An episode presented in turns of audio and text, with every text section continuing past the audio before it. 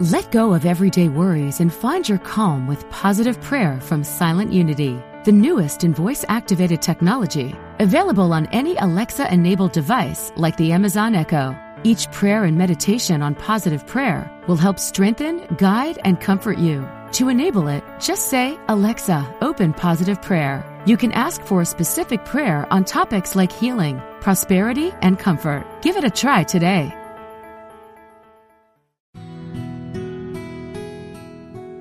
Discover the power within. Unity Online Radio. The voice of an awakening world.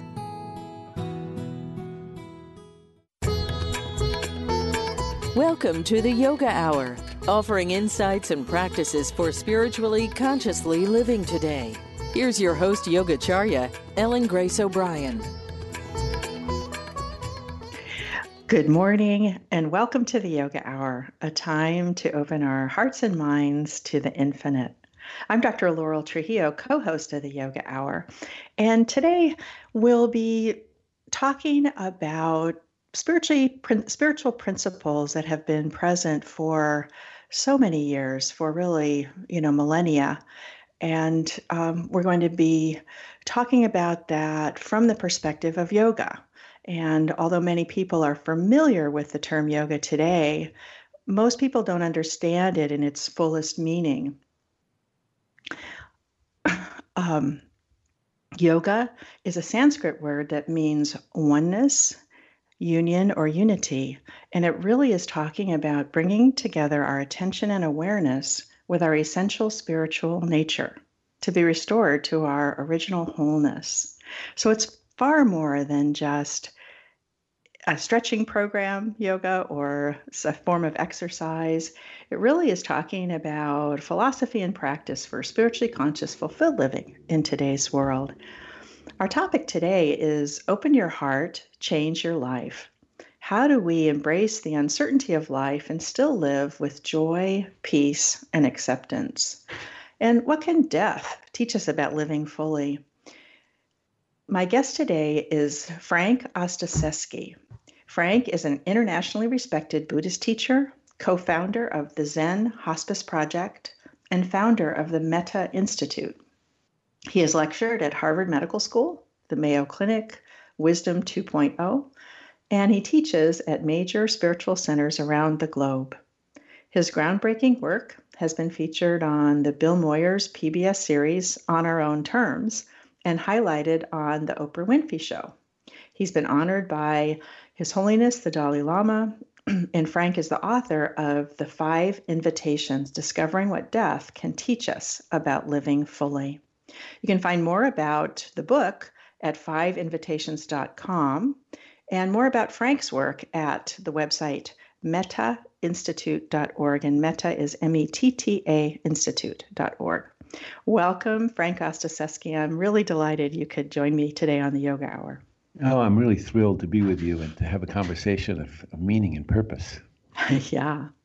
So, before we begin that conversation about meaning and purpose, let's start with a moment of meditation, a yoga moment. Om.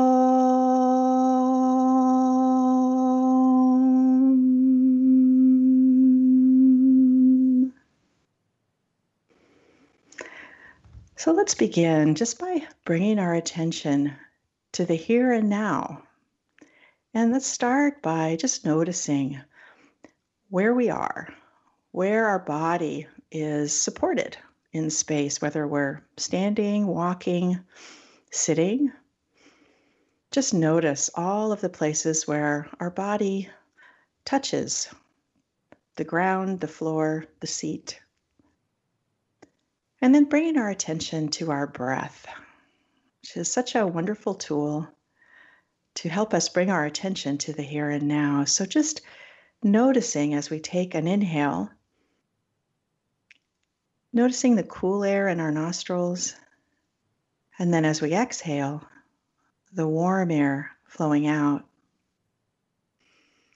Continuing to notice just the rhythm of our breathing, the natural rhythm, not trying to change it, but just noticing its natural flow. And then imagining with each in breath, we can dive within. And with each out breath, we can relax and let go.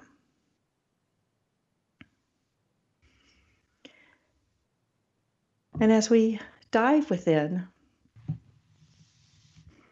we can touch the essence at the core of our being. Many people associate it with the heart. You may think about it as just dropping our attention to the heart.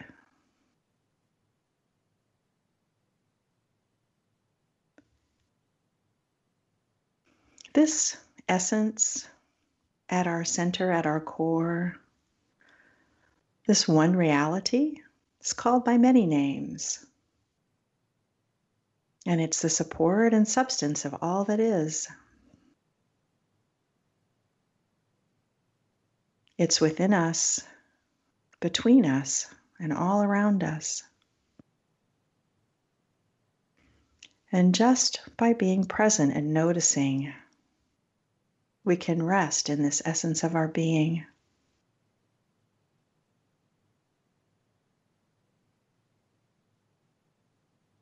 And as we rest there, we may notice thoughts or feelings as they arise.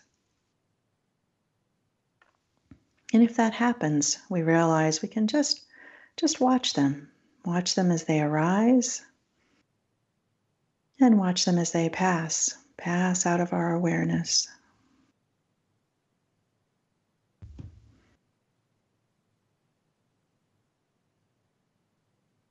Hmm, we can be aware of our essential nature beyond words and thoughts, beyond all change.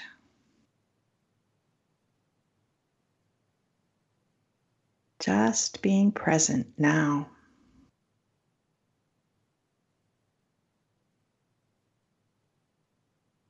And in noticing this, we become aware of the peace that emanates from the essence of our being and allow it to pervade the mental field, the emotional nature, and the physical body.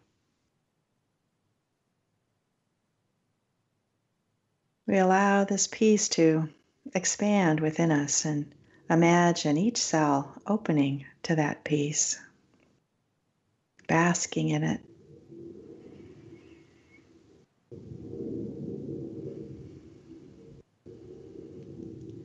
As we abide in this peace, let's remember to bring it with us into our day and share it with all we meet.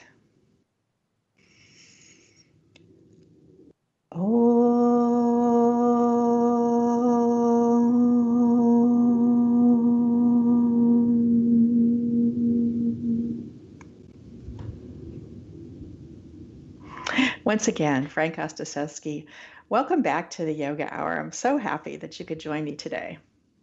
Oh, I'm delighted to be with you, and thank you for that beautiful meditation. What a lovely way to begin our conversation.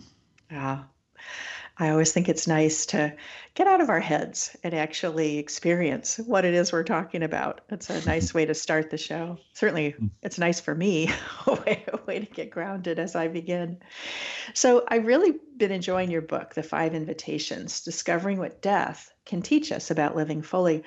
And I, I, know you, this comes out of your hospice work. I know you've been working with hospice patients for many years. So, what inspired you to write this book at this time? Oh, golly, you know, there's so many different reasons for that, to, ways to answer that question. I, I think the most predominant one, though, is that, you know, I've been with a few thousand people as they died, sitting bedside with them. And one of the things that I realized or saw continually was that many people came to their death full of fear and regret. And I thought we could do something about that. Mm. Um, you know, the habits of our life have a very strong momentum that carry through into the time of our dying. And so the question arises is what habits do we want to create in our life? So the book is really a kind of invitation to people to examine their lives, to use, to shine a light of death on their lives, to find out um, what has meaning and value and purpose in their lives. And then I think if we live a life in that in, in that way, then we come to our death um, much less afraid, um, with much fewer regrets. Yeah. Yeah. So really, I think of it as a service to the world. Mm. Oh, that's really lovely. And I wanted to go back to something you and I were talking about in the few minutes that we had before the show started. And I was saying that that uh, people don't like to talk about death. People don't like to, you know, think about it. And you corrected me. And so so let's talk about that a little bit. So why has your perspective or what is your perspective on that? Why have things changed? Well, I think there are a few things. I mean, let's be honest in saying, of course, there are still, you know, hesitation to speak about this very difficult and challenging subject in our lives, this experience of our of everyone's life. But um, my my thought on this has shifted over the years. What I see now is that people are actually hungry to talk about death. They want to know about the experience. They want to prepare for the experience. It's just that they're afraid. You know, we've so mystified this experience. We've so taken out of taken it out of our everyday everyday lives, made it something technological. We've turned it over to professionals in a certain way. Mm-hmm. That in a way, what's happened is we forgot what we know. You know what our grandmothers knew, and so we've become frightened. And so we we want to talk about it, but we need to talk about it with someone who's not so afraid. You know, someone who's open to the subject and can listen. Um, that's another reason why I think I wrote the book was to kind of encourage this sort of conversation.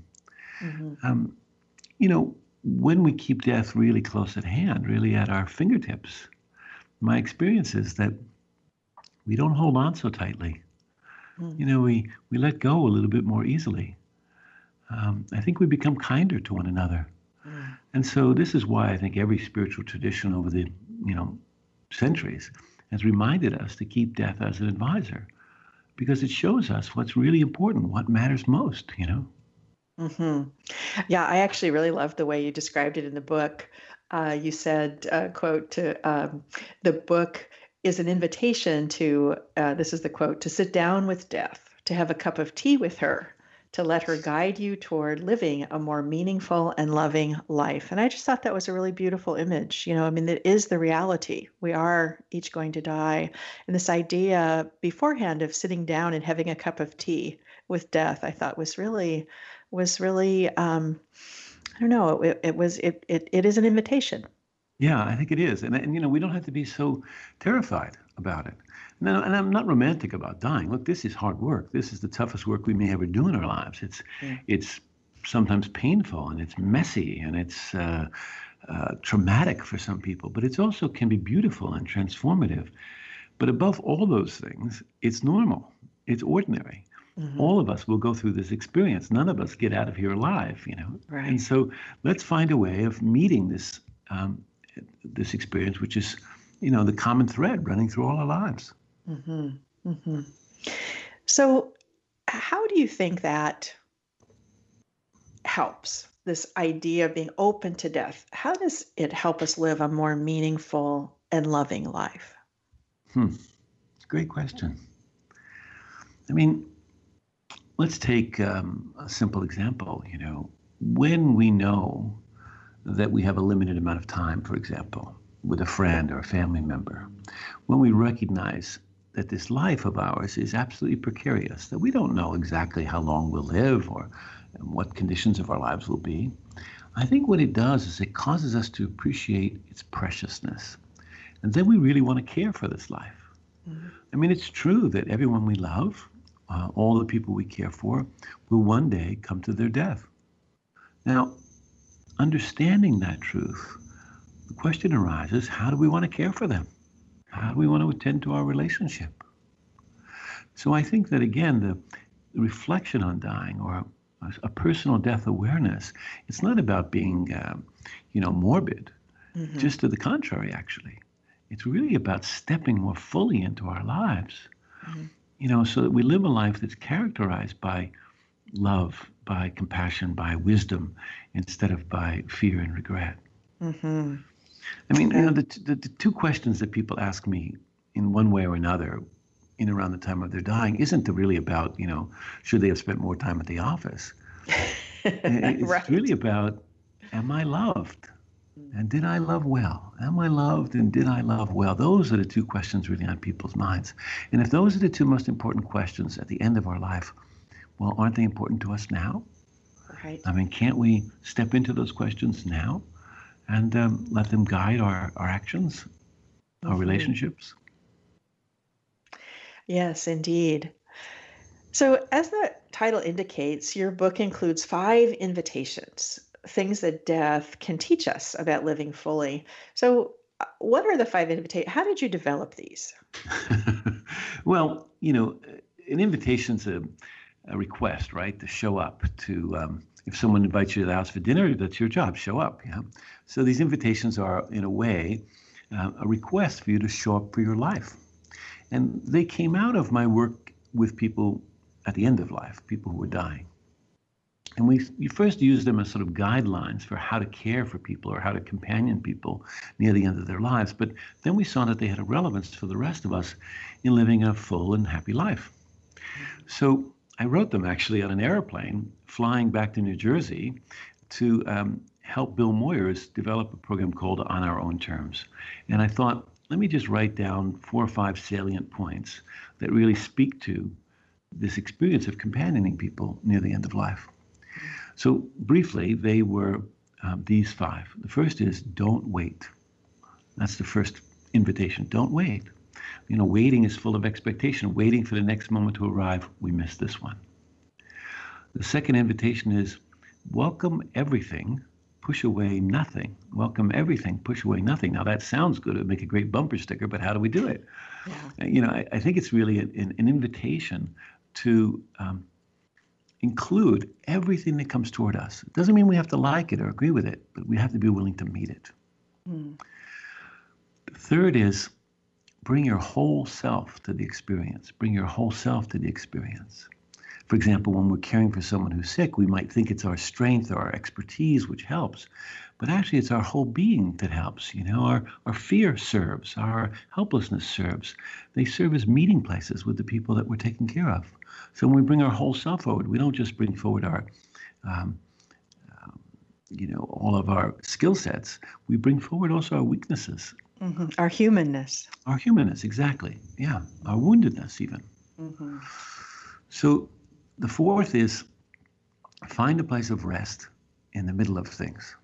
You know, when you're taking care of someone who's sick, um, you don't have time to go away on vacation. so you have to learn how to find a way of resting right in the middle of what you're doing. Mm. We often think that, you know, we'll take a rest when our list gets checked off or when our, you know, in email box is empty. But I don't know about you, but my list is never checked off. So if I wait for that, I'm in trouble. So I have to learn how to rest right in the middle of whatever it is I'm doing. Mhm. And then the fifth and final one um, is called Cultivate Don't Know Mind. And I, I felt obliged to put something Zen like in, in this list. Yeah. um, you know, Zen is full of these kinds of counterintuitive, illogical kinds of questions, sometimes called koans, that shake us out of our habitual way of thinking. So to cultivate don't know mind isn't to cultivate ignorance, it's to cultivate a mind that's open, that's receptive. You know, when we're so full of our knowing, sometimes there's not much room for new things to enter. So to cultivate a don't know mind is to open a mind, uh, is to cultivate a mind of curiosity and wonder and and um, um, receptivity. Yeah. So these are the five. Uh, don't wait. Welcome everything. Push away nothing. Bring your whole self to the experience. Find a place of rest in the middle of things, and cultivate don't know mind. And again, these were guidelines for caring for people who are dying, but as you can see, they have a relevance for all of us in living a, a more satisfying life. No, ab- absolutely. And, you know, just even hearing that list, I think listeners will understand why I wanted to have you on the program. So um, I, let's go back to the first don't wait. Uh, so I, I appreciate how im- I appreciate how impermanence is the root of that invitation. Don't wait. Everything's changing all the time. What we experienced yesterday, no matter how pleasant or unpleasant, is different from what's happening today. Um, in fact, as you point out, we rely on impermanence. I thought that was interesting. So, how do we rely on impermanence?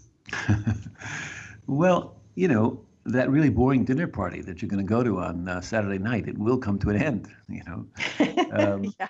that, that pain in your knee that, that sometimes troubles you in your meditation won't always be there. Mm. Um, presidential terms do finally finish. Yeah.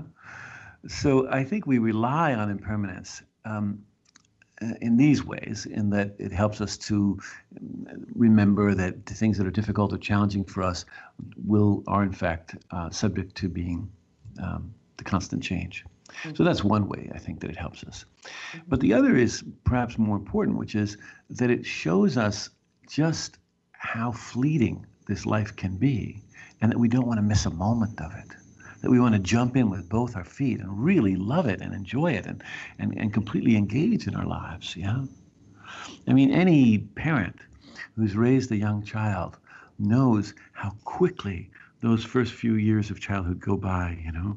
My, my dear friend was just sending her young twins off to first grade, you know, to their new first day at school. And, and she was happy for them, but also a little sad, you know, that this particular kind of time that she'd had with them was now shifting, yeah, now mm-hmm. changing. Mm-hmm. So I think it helps us to appreciate, um, again, the preciousness of this life that we've been given. Mm. Yeah, I, I think you refer to it in the book as the beauty of impermanence. Yeah. Yeah, I mean, you know, the I, I was in Japan this spring and I was uh, traveling around there, and I happened to be there at cherry blossom season. And as you know, they're quite beautiful and very ephemeral and delicate, and um, um, and I, they're just absolutely gorgeous. There's a place I teach up in Idaho where outside the cabin where I stay, there's these little tiny blue flax flowers that last for one day. One day, mm. these little flowers. Now tell me, why are those cherry blossoms, those blue flax flowers, so much more beautiful than plastic flowers? Mm. I mean, isn't it their ephemeral nature which gives rise to their beauty? Mm. So I think that, um, yes, um, you know, the fact that the sun sets each evening helps us to really appreciate its beauty. Hmm. So we've got about just about three and a half minutes before the break. And I was wondering if that brings to mind a story. You and I were talking earlier about how you might want to, you know, bring some stories uh, into it of your many mm-hmm. experiences that you've had. Well, gee, there's so many different ones that, that of course, cross my mind as we go to speak. But, you know, in, in this one that we're just speaking about here, this, this question of don't wait, you know, there was a fellow that I worked with who worked in a wire hanger factory. And um, he was, you know, he lived on the streets and in small residential hotels. And um, he, he kept putting off the discussion around his dying. He just didn't want to talk about it. Um, and then over the course of, uh, in, in, the course of an ordinary conversation with him, he said to me, ah, who am I kidding? you know? He said, to tell the truth, I'm really scared and I'm angry and I'm tired and I'm confused. And, you know, I'm 45 years old, but I feel like I'm 145 years old. Mm. Yeah. And um, when you really listened underneath this conversation with him, you really got this sense that, you know, he was he was really putting himself in contact with this experience of don't wait, you know? mm. not waiting to do what in our lives what really has purpose and value and meaning for us you know not wait to tell the people we love that we love them you know? so i think that um, as people come closer to the end of their lives they remind us of what it is that's really essential that's most important in our lives mm-hmm. so in the book you describe hope as a subtle sometimes unconscious attitude of heart and mind that is an essential resource in this human life. So, how does hope help us to deal with impermanence? Oh, boy. Um, you know, our normal way of thinking about hope is that that um, we we mostly relate to it as an outcome. You know, the hope for a better future, the hope that Santa will bring us presents. You know, um, I think that the hope that I speak about in the book is a kind of what I might call a mature hope or a wise hope, which helps us to really th- reflect on um, how can we discover in ourselves the resources that we need to meet life no matter what it deals us, you know, no matter what situation arises. Um, maybe when we come back from the break, I'll share a story about that because I know our time is a bit limited. But um, so it's not just hope for some uh, eventual outcome that we think will make life better. It's really hope for um, that we can touch our most essential nature, and then that nature will allow us to have the wisdom and compassion we need to meet what is difficult and challenging in our lives. Mm-hmm. Yeah. Mm-hmm. Yeah. yeah. So, um, I guess we're just a few seconds early, but I'll go ahead and and uh, um, you know move to uh, close. And and let's come back when we come back from the break. Let's definitely uh, talk about that story um, that you were just uh, remembering. Yeah, let, us see hope as more than just wishful thinking. Yeah. Yeah. Yeah. yeah. So you're listening to the Yoga Hour with special guest Frank Ostaseski co founder of the Zen Hospice Project, founder of the Metta Institute, and author of the book that we're discussing today, The Five Invitations Discovering What Death Can Teach Us About Living Fully. You can find out more about the book at fiveinvitations.com and more about Frank's work at the website mettainstitute.org. It's M E T T A institute.org. We welcome your comments and questions. You can contact us at yogahour at unity.fm. I'm Dr. Laurel Trujillo, co host of the Yoga Hour, and when we come back from the break, we will explore more with Frank Ostaseski about open our heart, change our life. We'll be right back.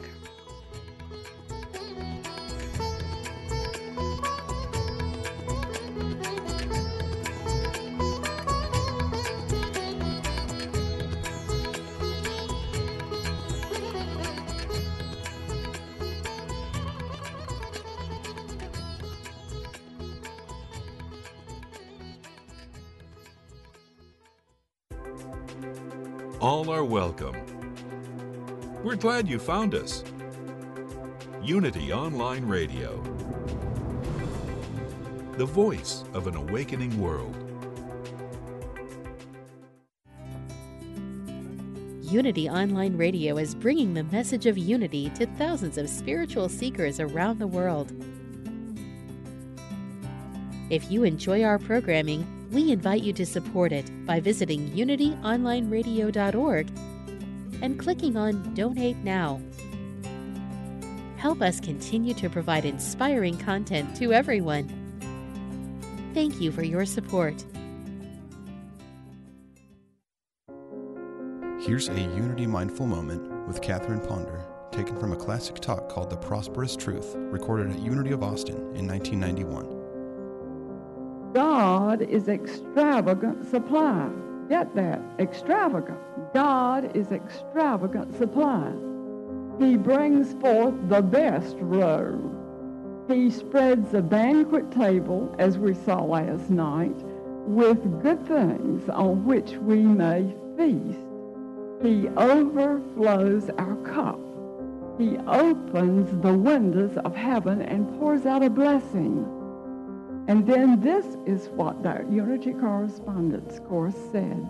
Why are you satisfied with such meager living when you may have so much? To find out more about Unity teachings, visit unity.org. Would you like to show your support for Unity Online Radio? You can donate easily on your phone by texting the word voice to 50555 and donate $10 to support Unity Online Radio. It's easy to do, and your offering will help us keep inspirational and positive programming on the air. Remember, just text the word voice to 50555 and support your favorite shows on Unity Online Radio, the voice of an awakening world. Daily Word has developed beautiful card decks to support your spiritual journey. One deck is about healing, another is about finding peace in troubled times. And the family cards are two decks one for parents and one that can be colored on for children, so families can talk about spiritual principles together. The card decks are available from Unity. Go to unity.org, then click on Shop or call 1 800 24 Unity Monday through Friday. More and more people are interested in a vegan lifestyle, and the numbers continue to grow. Join Victoria Moran every Wednesday at 2 p.m. Central for Main Street Vegan and learn how to make the shift to help animals and the planet. Each week, Victoria shares recipes, health tips, and interviews with celebrity vegans, experts, and activists. Learn how to make a difference for animals and the planet at every meal. Right here on Unity Radio, the voice of an awakening world. Call now with your question or comment. 816 251 3555. That's 816 251 3555.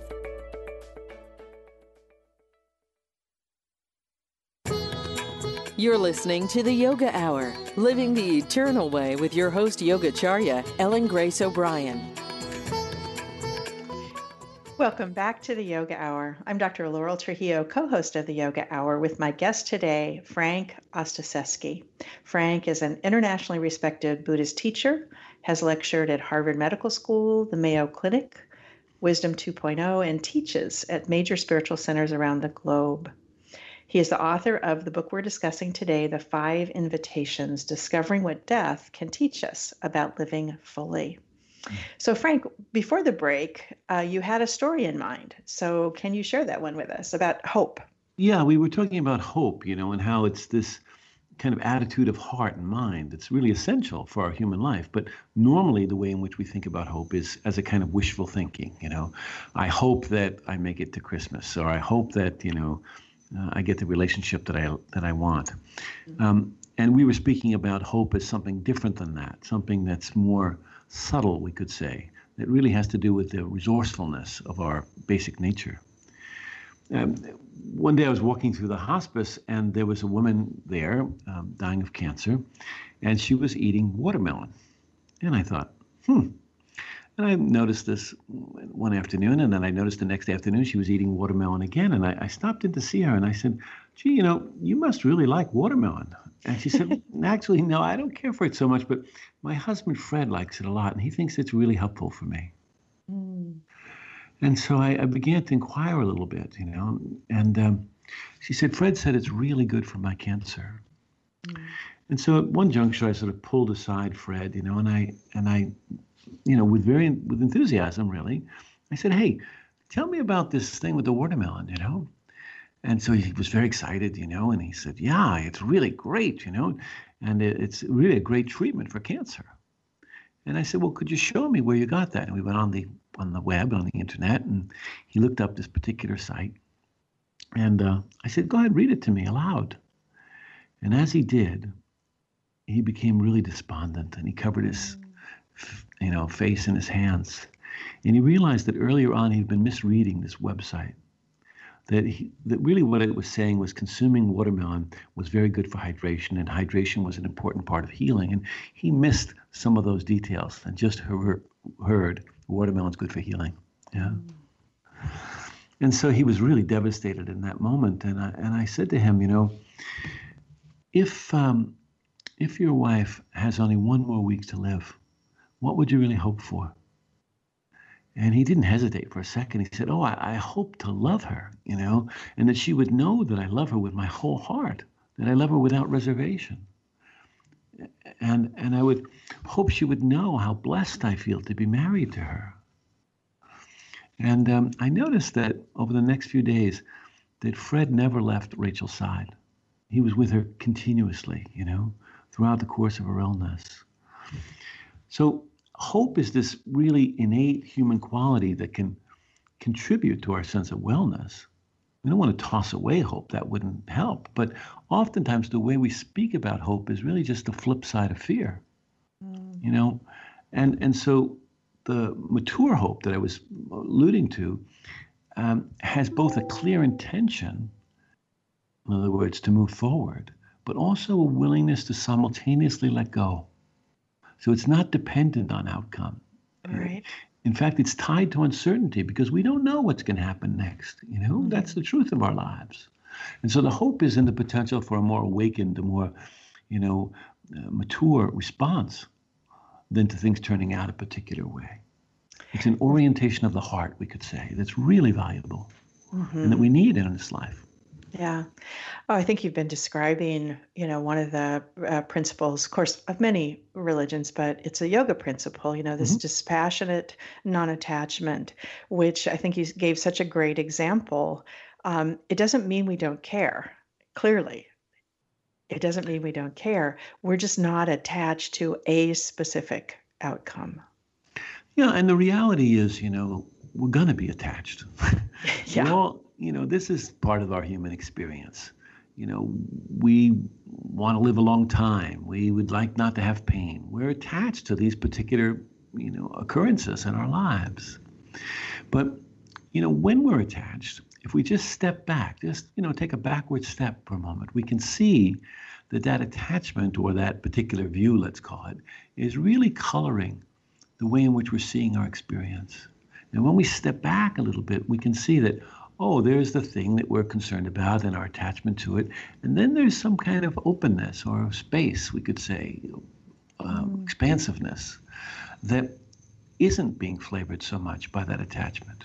So it's not like we'll get rid of all the attachments. It's right. just that we'll find some more space around them so they won't necessarily rule our lives mm-hmm. and uh, determine all our actions.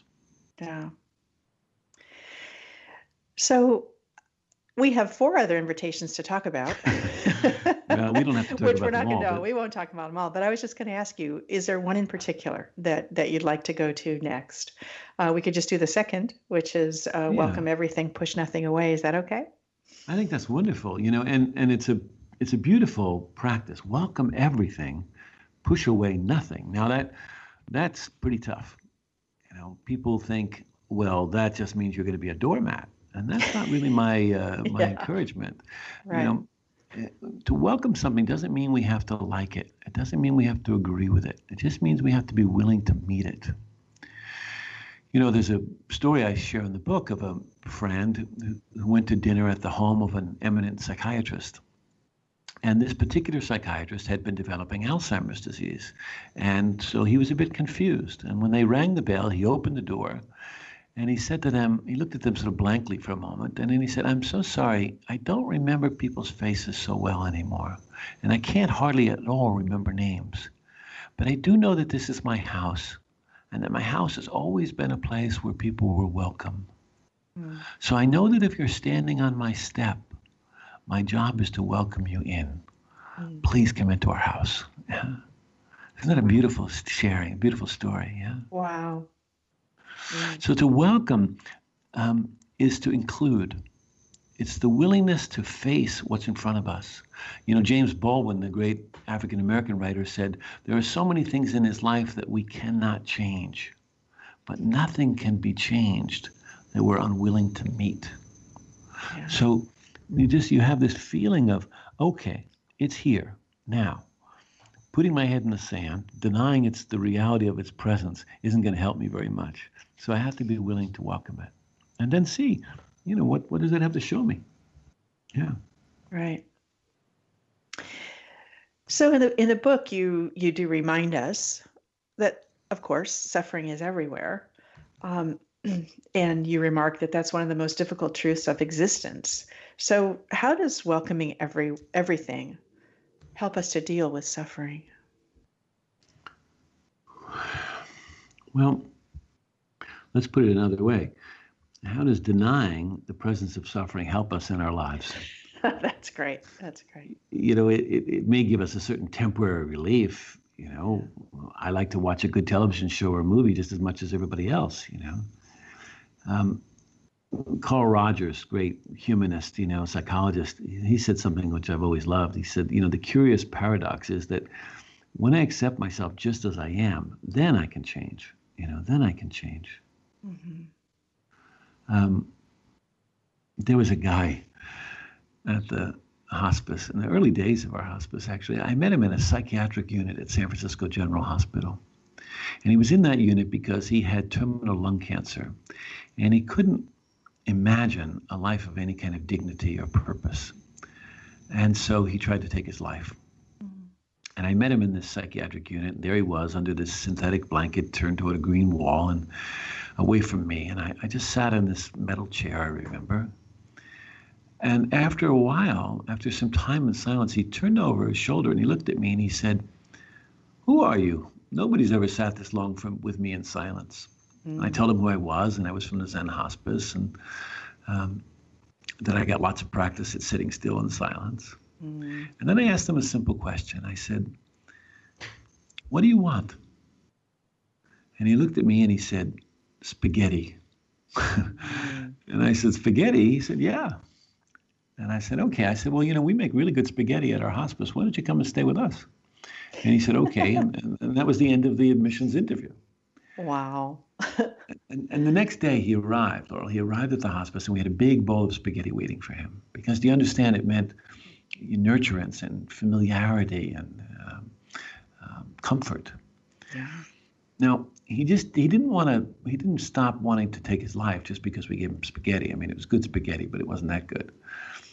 And um, in fact, there was a book. This was many years ago, before the current laws on physician-assisted death there was a book at the time by Derek Humphreys that talked about how to take your life if you have terminal illness, and he wanted right. this book. Right. So I, I said, okay, I'll get it for you. And I got him the book, and every night I would read him a chapter. Welcome everything, push away nothing. Mm. Welcome everything. We don't know what it is that's going to wake us up and really free us in our lives. So we have to be willing to meet whatever shows up. Mm. So we would read this book, and um, and in the end, he didn't take his life, actually. He stayed with us for a few, two or three months. And right before he died, he said, Frank, he said, I want to thank you. I'm happier now than I've ever been in my life. Mm. And I said, Oh, nonsense. I said, You wanted to kill yourself just a little few weeks ago because you couldn't walk in the park or write in your journals. I said, What was that all about? I'm very honest with people.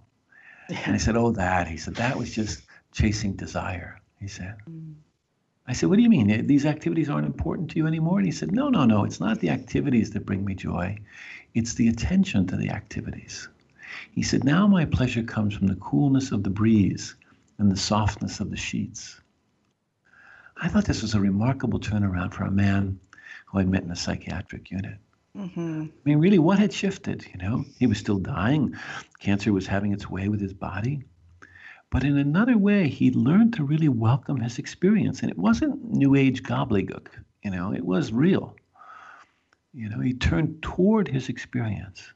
Mm-hmm. And oftentimes I find the healing in our lives is found by turning toward what hurts. Yeah. You know, we're often running in the other direction. It whacks us in the back of the head. So turning toward our experience, that's what I'm speaking about here by welcoming. Mm-hmm. Turning toward it, see what it has to show us. What does it have to teach us? Mm. No, it's just really, really beautiful. so, the third invitation, bring your whole self to the experience, is one where you talk about authenticity. So, when you say authenticity, what do you, what does that mean to you? Well, in part, it means saying what's so when it's so. Um, it means acting with integrity. Uh, it means being real. Um, it means engaging with what has heart and meaning for us. Um, uh, it's taking personal responsibility for both the task at hand and also the relationship that we find ourselves in. Um, in, in, my experience, it, it's it's a way that we build trust, um, not only with others but with ourselves. Mm um, you know, there, there was a young woman, Sarah, that I knew that worked in a small hospice for homeless folks in Washington, D.C., called Joseph's House. It's a brilliant hospice, still going on. And um, the clientele there are mostly African Americans, uh, mostly people dying of AIDS and some with cancer. Mm. And she's a nice, young, enthusiastic young white woman. And you know, she was with this one particular patient who was kind of grumpy. You know, we have this idea that when people are dying, they get all spiritual and warm and fuzzy, you know, but no, that's not true. You know, they, they can be awfully right. grumpy. That's right. And so she was grumpy, you know, and um, uh, there was this woman, Miss Helen was her name. And she, uh, she said to, she was just kind of complaining, poor young Sarah, you know, and uh, calling her a stupid white bitch. She, that's what she said. Mm. Called that's what she called Sarah. You know, and she said, "You just got those skinny little legs, you know, and what good are you to me anyway?" And Sarah, instead of, you know, just cringing and, you know, slinking away, turned back to her with a sense of humor and said, "Come on, you know you like me. You know you love me. You know you like this little butt of mine," and and just started playing with her and didn't get caught in you know her racial identity or the sense of racial privilege that you know had been managing uh, most of her life and she just opened her heart with a lot of love to this woman mm. and they became dear dear dear friends actually mm. and and sarah cared for her right through the time of her dying mm. um, so i think you know what authenticity does is it brings forward uh, the deep innate wisdom that you speak about in your yoga practice you know mm willingness to then bring that wisdom into conscious action. Yeah. Mm-hmm. Mm-hmm. Yeah. So the fourth invitation is, is, find a place of rest in the middle of things. And I really, really appreciated this invitation because I think rest is really undervalued in our society. Um, and I enjoyed your description of rest. Rest is found when we are present instead of letting our minds wander aimlessly through the hallways of fear, worry, and anxiousness. Rest comes when we become more by doing less, when we yeah. don't allow the urgent to crowd out the important. And I, I just thought that was a really wonderful, wonderful description. Mm. Yet rest seems to be missing from a lot of people's lives today. So, what, what, uh, can you say more about that? Oh, golly, you know, everyone I, whenever I meet someone these days, it seems uh, they are always talking about how busy they are. How you doing? I'm okay, but a little too busy, they say, almost right. always in, in response.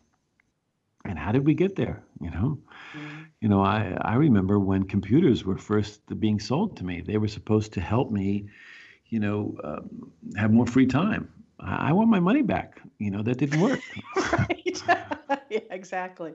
You know, so I think that um, you know, resting has to do with settling in a certain way into our experience. It doesn't necessarily take a lot of time, but it does take a willingness to be present. You know, when we are uh, reading a book and really absorbed in that book or watching a film, you know, we rest, we allow ourselves to enter into this kind of um, receptive posture, we could say. Or when we're with a young child who's, you know, a newborn baby, you know, or, or some, uh, a child that isn't yet speaking, we have this feeling of entering into almost timeless sort of exchange with them.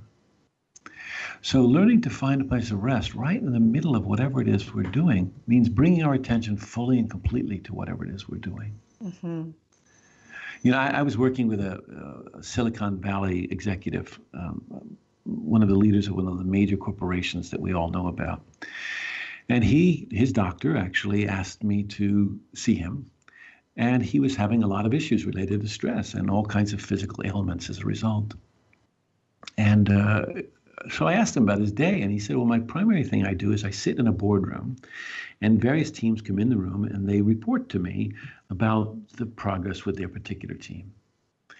And I said, And then what happens after that? He said, Oh, then the next team comes in. So I said, Well, when do you pee? he said, "Oh, I don't. I don't have to anymore. I've got really good control over that." And I said, "Okay. First thing we're going to do is every hour you're going to get up and go to the bathroom. That's going to be my first intervention." and uh, I said, whether you need to or not. And I and so we stood just did started doing this, interrupting the momentum of habit, really, by getting him to leave, get up from his chair, go into the in, into the toilet. And then we started working on him walking slowly to the toilet. And then we mm. started working on him while he was sitting there to really take a few moments to find a breath before going back to his next meeting. Mm. So sometimes rest is about adding something else to the situation, like taking a breath or, you know, getting out and doing some exercise. But a lot of times it's more about bringing our attention fully and completely to whatever it is that we find ourselves engaged with. Mm-hmm. Really listening to someone, generously listening to them without preparing our answer. Um, uh, being with our children in such a way that we slow down to their pace, that we listen to them fully and completely with absolute open heartedness and, and uh, we let our teacher parental selves be put aside for a little bit. So, yeah, finding a way of resting right in the middle of whatever it is we're doing. That's the heart of meditation practice. Meditation practice isn't about resting necessarily, but mindfulness emerges much more easily in a, a body that's at rest, a heart that's at rest, a mind that's at rest. Yeah. Mm-hmm, mm-hmm. I was just going to ask you about that actually, you know, how meditation supports rest. Yeah meditation isn't so much for me anyway about transcending our experience or getting through our experience or substituting some other one, but really coming into contact, to immediate contact with things just as they are. Mm. Um, and then in the course of that, we understand things in a new way. You know, one of the instructions that I give to people when we're teaching meditation is three questions. The first question is Are you aware? Pretty much, we're always aware of something, so most people can answer yes that. Yeah, I'm aware. I'm aware that we're speaking now, having this interview. Wonderful.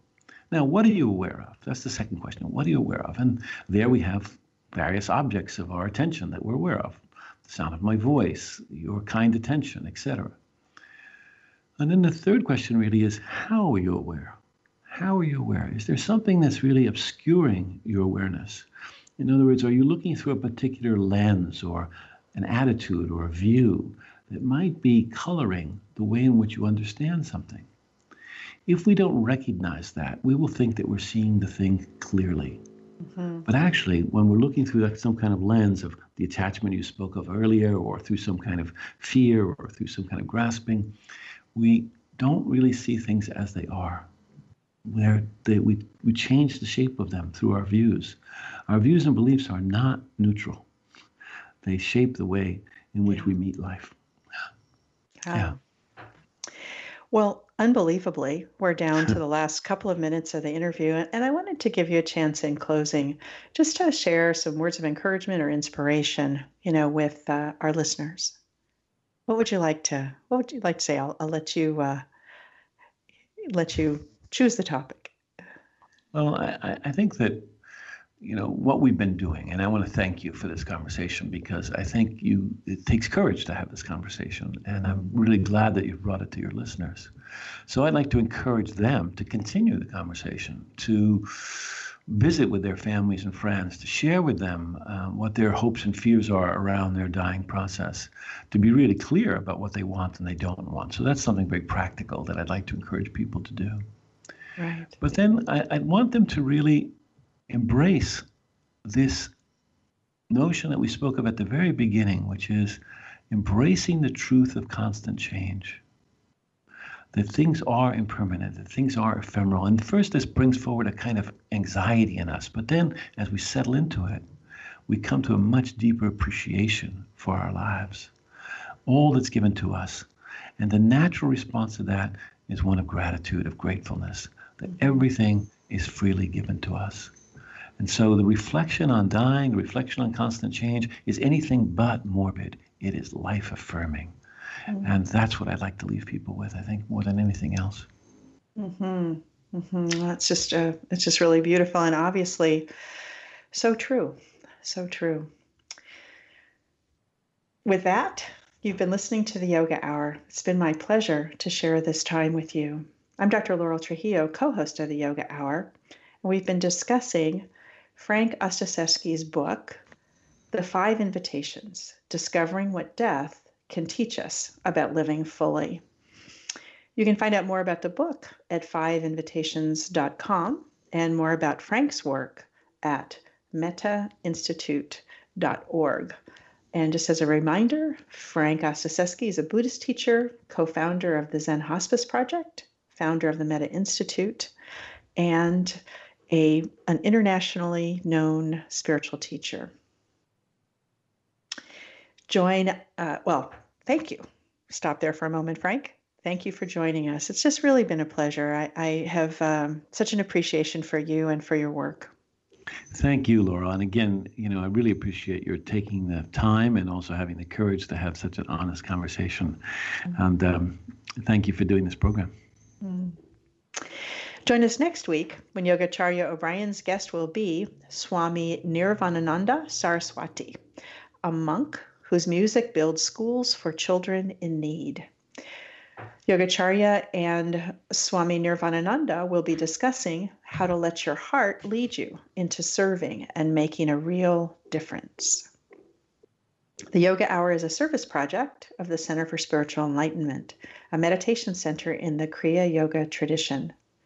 CSE welcomes people from all backgrounds who are seeking self and God realization, a path to spiritually conscious, fulfilled living in today's world.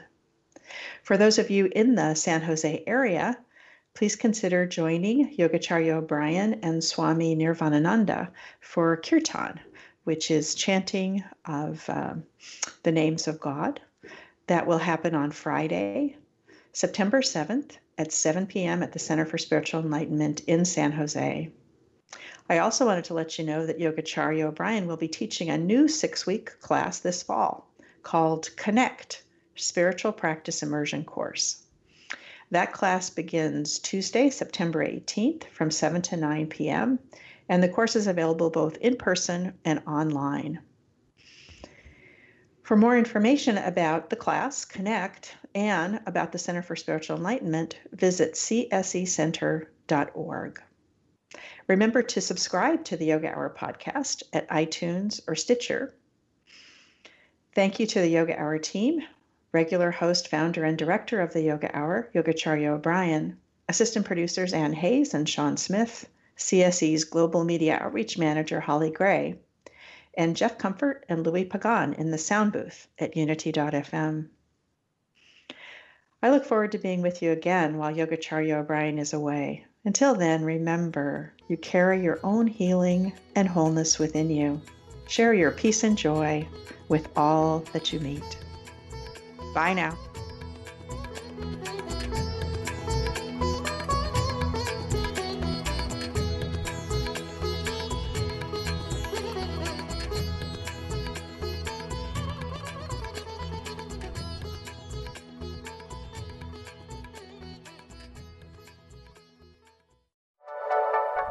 Thank you for listening. This is Unity Online Radio, the voice of an awakening world.